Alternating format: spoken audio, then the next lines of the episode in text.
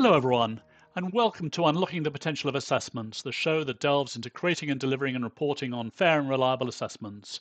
In each episode, we chat with assessment luminaries, influencers, subject matter experts, and customers to discover and examine the latest in best practice guidance for all things assessment.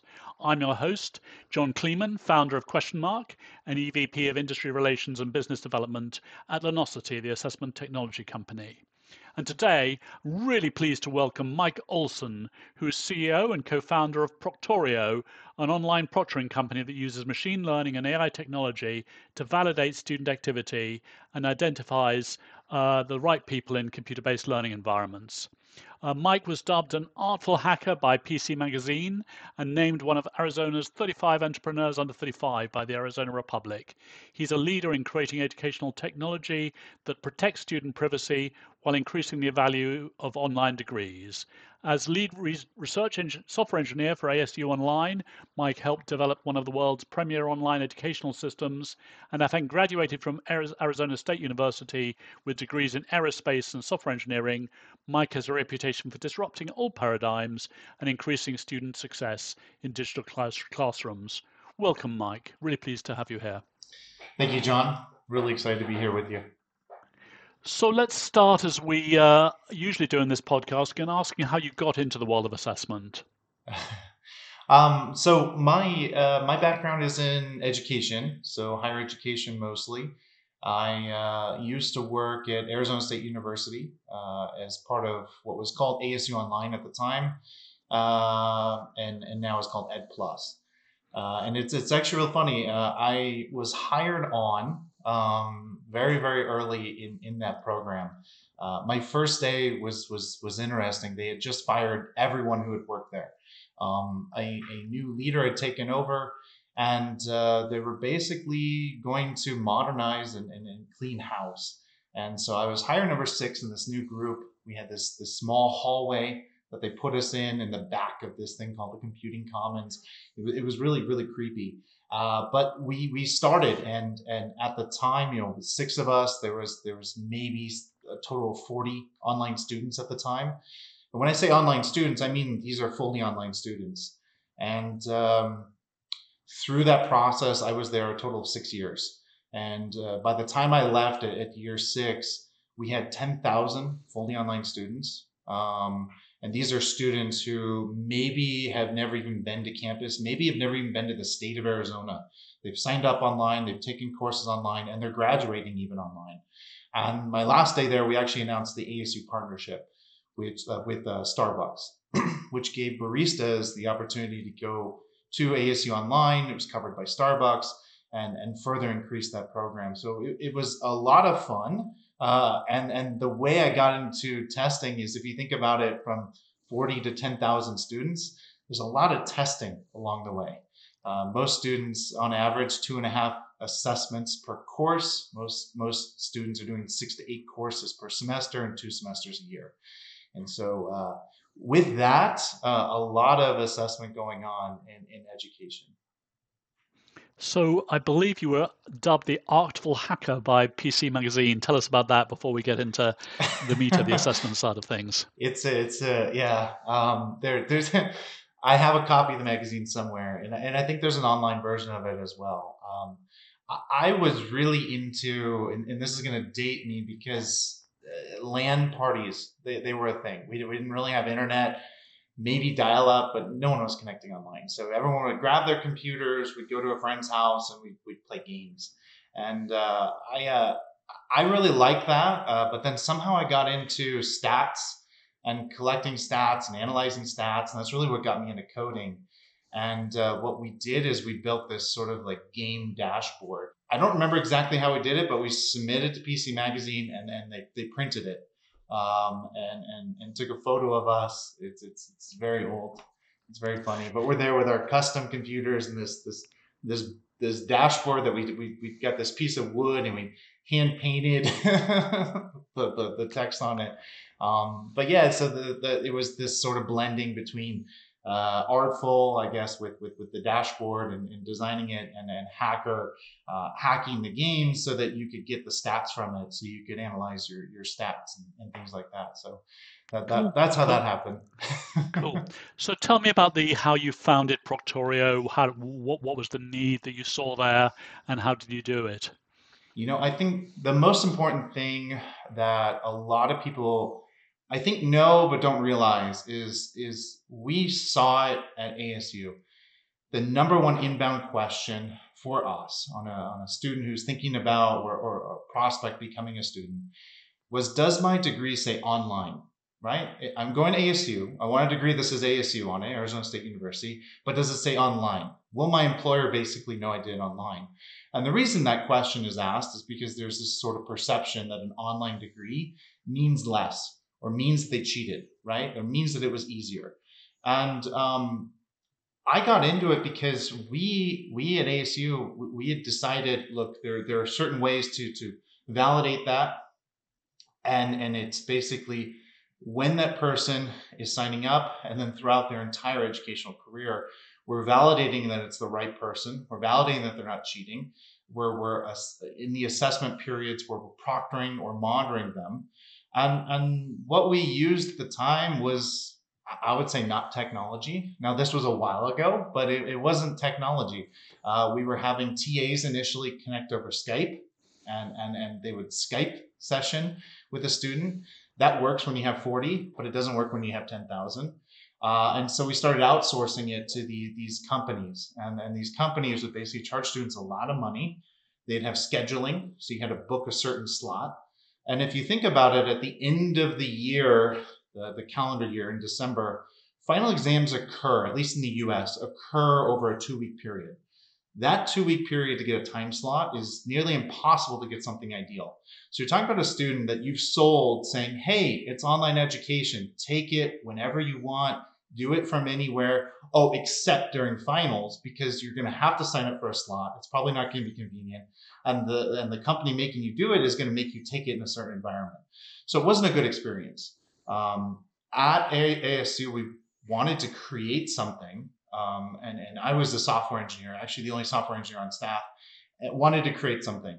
And um, eventually was told no.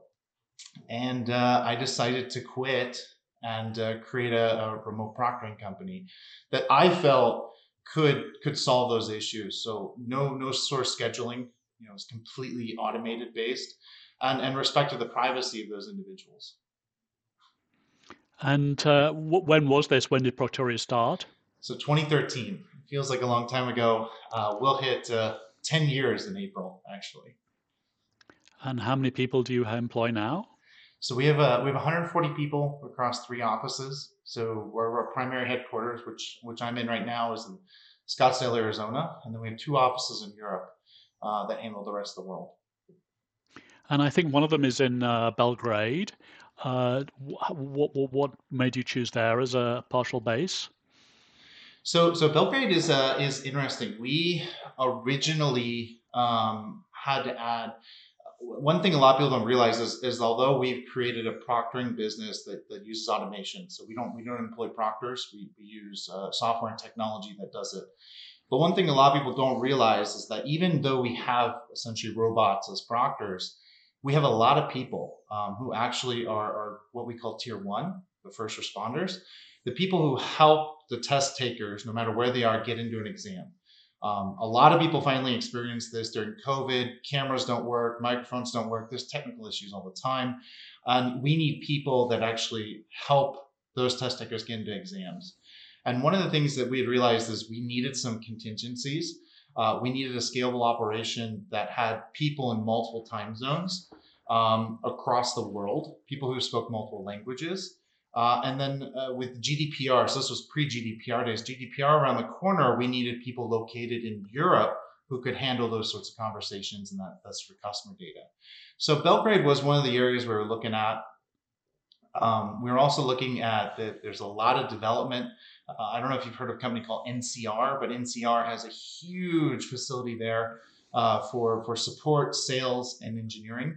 And so we kind of wanted to copy that model. We're actually right down the street from Microsoft. Microsoft has a huge office there in Belgrade. Uh, it's actually where the HoloLens was created. The first time we took a tour of that facility, they were just ripping the plastic off the windows they had covered where they were doing the HoloLens development sort of secretly behind those those those windows. So Belgrade was was uh, it answered a lot of questions for us. We initially tried it with just you know the third shift or things like that with support, um, but now we have the the dual support operations both here in the U.S. and over in Belgrade. And w- w- what do you think the proctoring revolution gives people that helps helps? Is it is it just really online education in universities, or is it uh, is Proctorio also used in other places? Yeah, so I think, um, and, and look, I, it's probably been said a million times, and I'm going to say it again, but COVID definitely changed our industry. I think that's assessment, that's remote proctoring.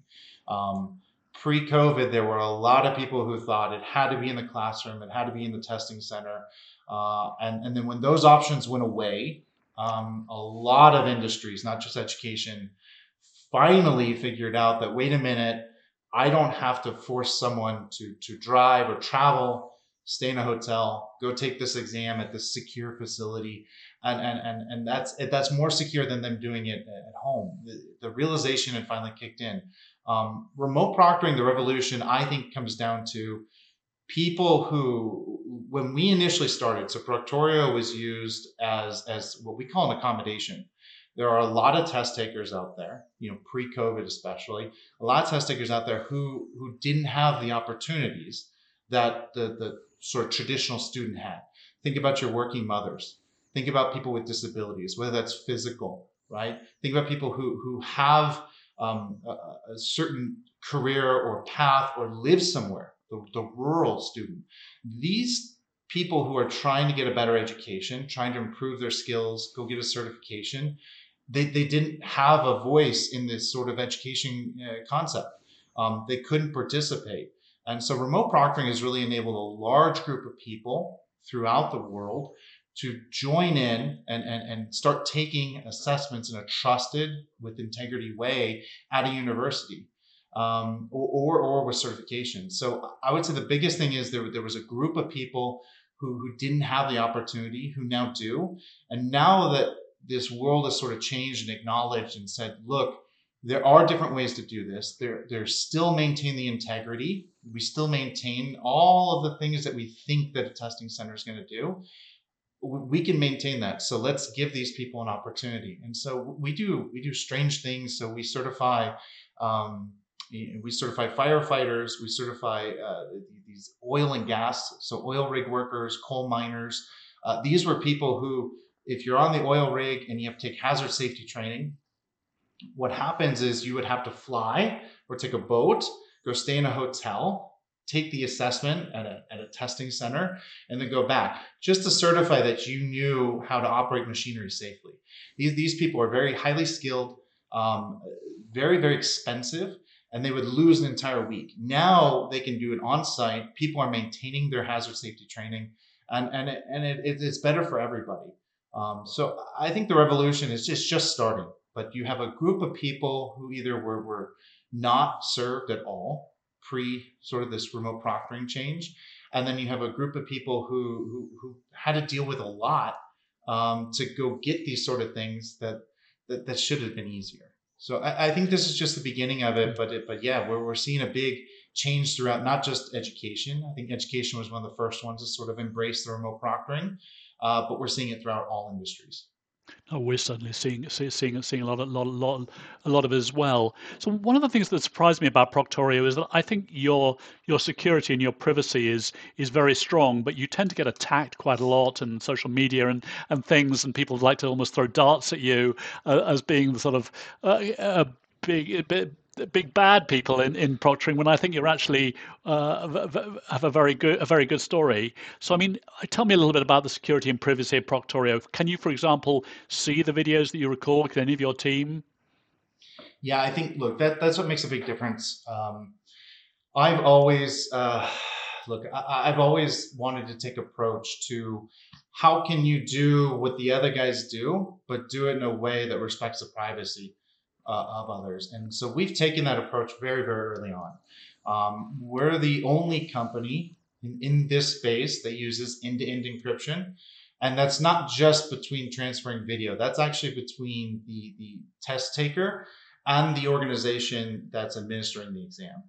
Um, so what that means, I know it sounds like a bunch of jargon, but it means exactly what you kind of just said. No one in this organization, so, so not a, a system admin or even like so we use we use Microsoft Azure or AWS, right? No one at those companies even can just log in and start viewing recordings. Um, no one in this organization, no one any of the providers that we have, these third parties can do that. Um, that's not true with any of anyone else in this space.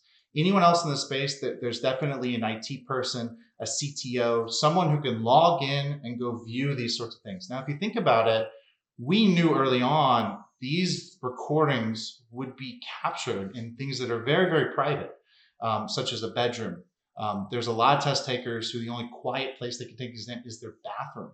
These are personal spaces that shouldn't be available to just anybody shouldn't be available to the to the third party proctor or vendor and so very very early we said look we have this opportunity where we can remove the human proctor um, from the situation and just make it between the test taker and the administrator. So it's no different than a, than a proctoring center, a testing center. Uh, it's the same thing. The relationship between the two, they're just doing it asynchronously and in a location and on a device that, that is their own. So I think it makes a big difference. And that goes all the way through the company. So for example, we were the first ones. I know a few have copied us since. We were the first ones to use single sign-on. So we're not collecting usernames and passwords our entire communication system with, with support is that is actually pseudonymous too.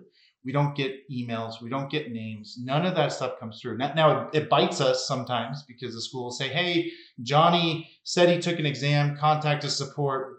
Can you show us what he said?" And we have to come back and say, "No, we don't know who Johnny is." we can look at all the chats for your account during that day and maybe you can figure out who johnny is but we don't even capture it there so it, it makes a big difference, um, especially today with, with data breaches and, and, and things like that. If someone were to breach our systems, they're going to get a bunch of stuff that has pseudonymous uh, identifiers, encrypted recordings that we can't decrypt. So, so it, it makes a big difference for the consumer. Um, we, we bring this all the way through the organization. If you go to our website, there's no cookies. I can guarantee we're the only one in the space who has no cookies on their website. Wow. Yeah. Yeah. So no cookie banners to accept, which which we've gotten. Hey, you don't have a cookie banner. You're in violation. It's like, well, actually, there's no cookies, so we don't need a banner. Um, we, we, we do this throughout the entire organization. So it's it's it's it's.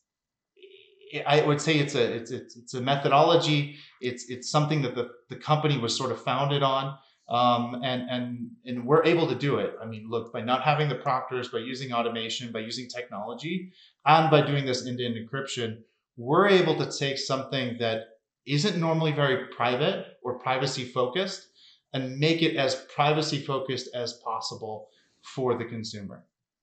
And so, just to clarify that, if I say take an exam using Proctorio with, say, university, the university can see my recording if they want to check check that I took it honestly. But Proctorio, nobody at Proctorio from you down can can see it, and it's impossible for you to do so because it's protected by encryption and things.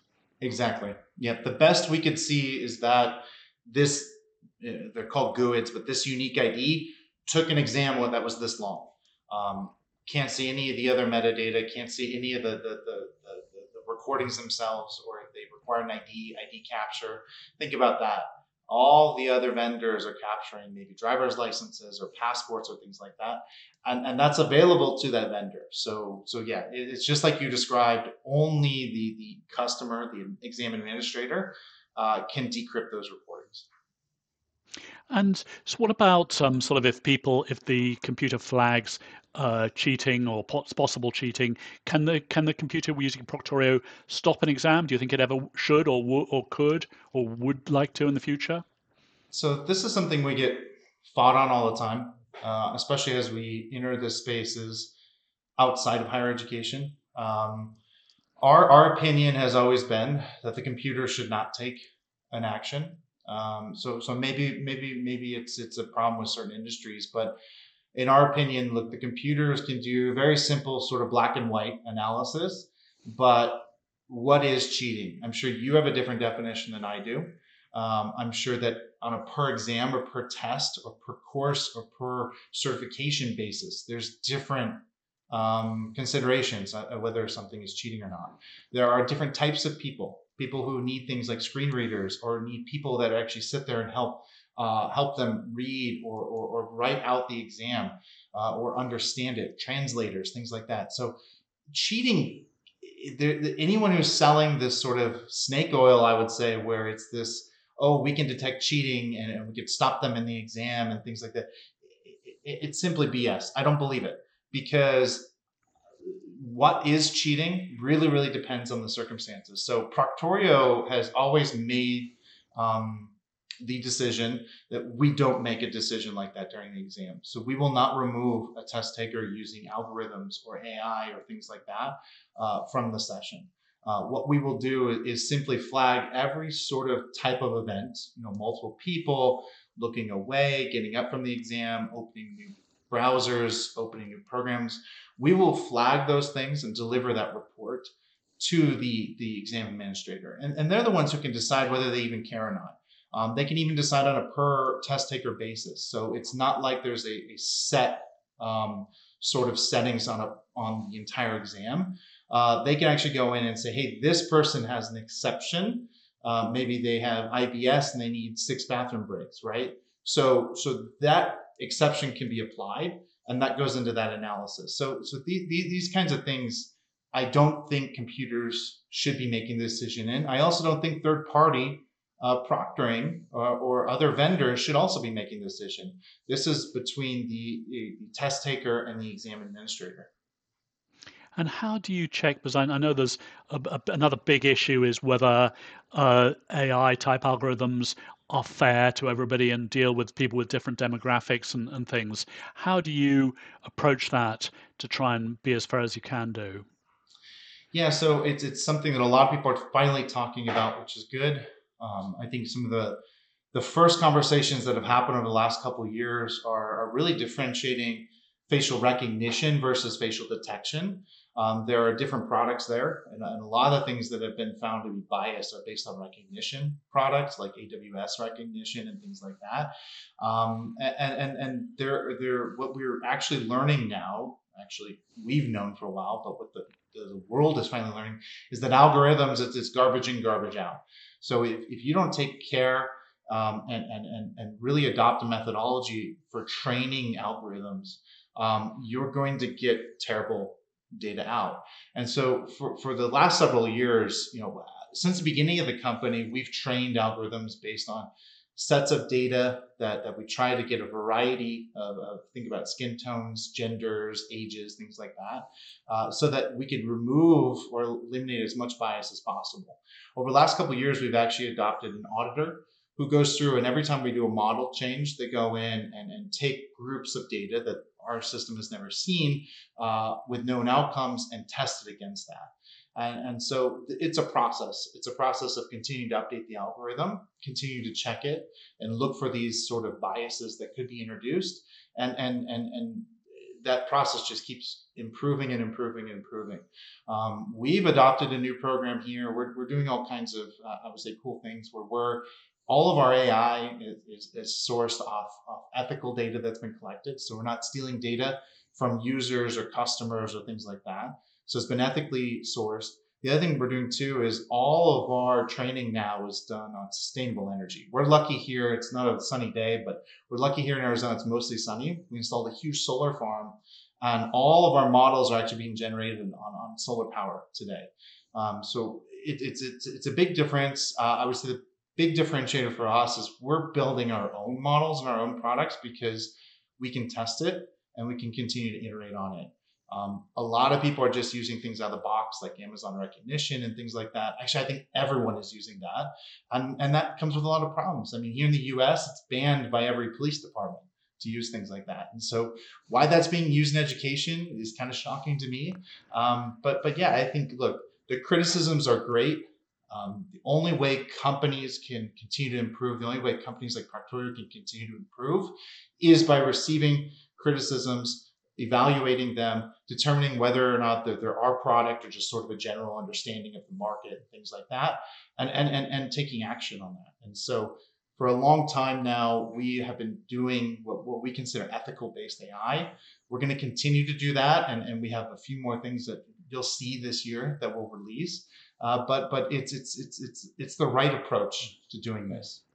And I, I, think I know your answer to this, but what's your view against human against AI proctoring? Was the the people who advocate hu- human proctoring suggest that it's uh, better quality at identifying uh, uh, ch- ch- cheating, and also that for a lot of AI proctoring, people don't always review it as much as they should do. So look, my my opinion, I think, comes down to one thing and the, it's the most important thing and, and it, it, it, comes off the previous question with biases here's the thing that computers are very good at. Computers are very good at being consistent. So if i were to do an evaluation of the algorithm and and, and go through and and you know our latest reports we're always improving it but our latest reports say there's no st- statistically significant bias. The computer will always always nail that. The computer will consistently produce those results over and over again and we can continue to improve that what I say to the people who, who use humans is there is no way, there is no way you could ever evaluate your human staff of proctors and get consistent results. People have bad days. People will start their shift and they will have a bad day. People are tired. You never know what's going on in someone's life. And, and then they bring that to work, right? Um, people, what we talk about algorithms being biased because of people, well, people are biased. Um, so humans are much worse at things that I would consider are sort of binary, which is which is evaluating whether the person, for example, is there and they're in front of the camera and, and they're working on the exam. Um, humans make all kinds of assumptions. Humans also have things like background checks that should be required. Well, the computer doesn't need a background check. Um, I, am pretty sure the computer isn't a felon, um, and, and and those sorts of things happen. And so my opinion on the humans is look, humans still are involved in the process. Like I said earlier, we have humans who help the test takers get in the exam. That's something really only a human can do. And then we have humans who evaluate it at the end. Um, yes, I would say certain clients of ours uh, will use it to check a box and they never review the recordings. Um, sometimes that works. It, it, I don't know if where you are, you have the, the cameras on the road that are taking pictures when people are speeding. You never know if that thing's plugged in. And so there's obviously a, a sort of a factor there that, that, that, that is considered. By just having the camera on the side of the road, are, are we are we reducing speeding? So I think by having the, the proctoring software there, we're reducing the, the, the cheating. The other thing too that that I don't think a lot of people talk about when it comes to whether they're reviewed or not is most test takers will end up cheating because they think someone else is cheating. They'll think that the, the, the playing field is not level. And if you do if you do any of the student surveys like we do, all of them think that when the proctoring software, they feel that the playing field has been leveled. They feel that they have the same uh, advantages or disadvantages the students and or the rest of the test takers taking that same exam do. And I think that makes a big difference. Those are the sort of things that matter. So whether you review them or not, you're still putting something in place that is that is that is putting a level of integrity uh, in there. So I, I think look, humans are involved in the process certainly, but for the things that humans are not good at, which is watching people for eight hours a day, um, I, I, don't think you should be doing that. I, I, think people are a big problem. And, and I think of all the issues that we had seen in our industry over the last few years, a lot, most of them you could trace back to humans. Um, there was an example of a, in our industry that Proctor made someone pee in a cup. I can guarantee you my software doesn't have any code in it that says, okay, your exam is paused, go pee in a cup. You can't leave the session. So, so humans, humans can make all kinds of crazy decisions, absurd decisions um, humans can also, like I said, just have a bad day. And, and based on that, I would say the AI, at least the way we do it, where we blend AI and human, is superior to a human only approach. Hmm.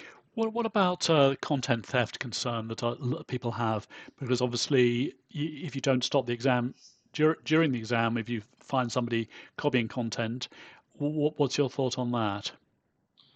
Well, look, it's a, it's a problem that's existed for a long time.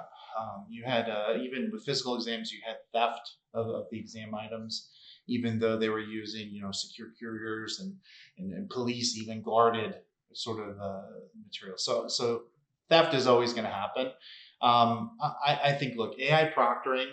Uh, means is technology based, at least with our company. We're not using products like Zoom or GoToMeeting or things like that and calling it, you know, automated proctoring. We, we actually use technology and, and the technology itself um, through through a combination of, of watermarking that we're doing to the screen, a combination of, of the exam security, so blocking screenshots, blocking recording tools, things like that. You're, eliminating most of the ways that people are going to steal content. Um, the other ways that they'll steal content, they'll still they'll still do. Um, but what we offer, or I know a lot of people, there, there's entire companies actually dedicated to this. What we offer is, is sort of takedown services and discovery services. So we can identify if stuff has leaked, um, to what extent it's leaked, and whether we need to change content or things like that. Um, we've got a product, at least in higher education, will, which can identify any sort of stolen content um, and actually rotate those questions out um, so they're not used anymore. So th- there are ways to sort of battle that.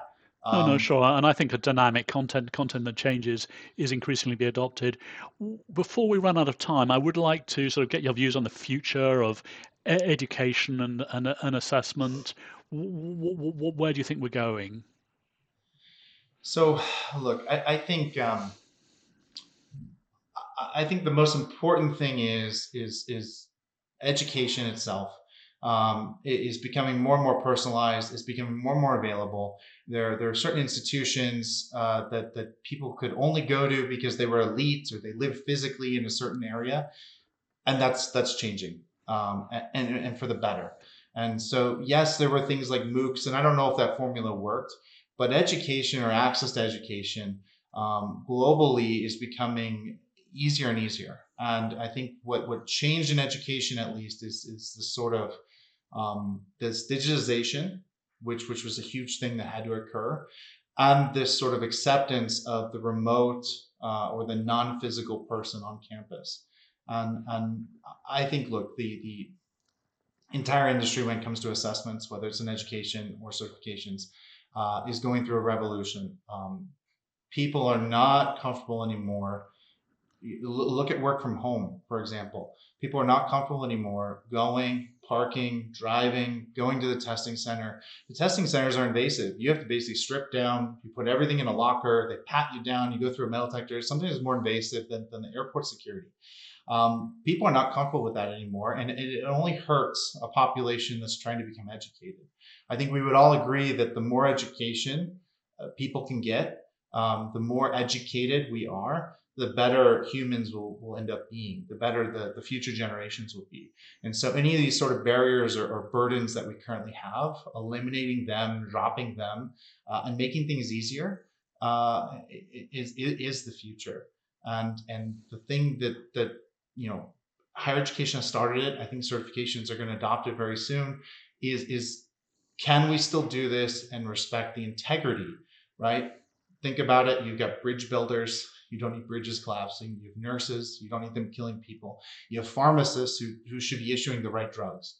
Um, there's a level of integrity that, that people expect. And now that there are tools like Proctorio or any of the other remote proctoring tools, people can say, okay, does my degree say online on it? No, it doesn't, but it doesn't matter. And, and what I'm hoping is that we can actually switch to this paradigm to say, I want to go online because it's more personalized because it's more convenient. I can maybe move through the education system quicker. Um, and, and that's what I would like to see. So I think the future is the opposite of what I saw 10 years ago. Not the concern that it's online, but actually the demand or the request. Can I get an online degree? Because it's going to it's going to fit my needs. It's going to be convenient for me, and and the world will be a better place. That sounds great and uh, a good, a good, a good place to, to end. Thank you very much, Mike, and thank you all our listeners for listening for us today. We appreciate your support. And don't forget, if you've enjoyed this podcast, why not follow us through your favorite listening plat- platform? We have a, a new episode every, every month. And also, please reach out to me directly at john at questionmark.com with any questions, comments, or if you'd like to keep the conversation going. Uh, you can also check out more about Proctorio at uh, proctorio.com and visit Questionmark website at questionmark.com to register for any of our best practice webinars that we host frequently. Thanks again, and please tune in for another exciting podcast we'll be releasing shortly. Thanks, John. Thank you, Mike.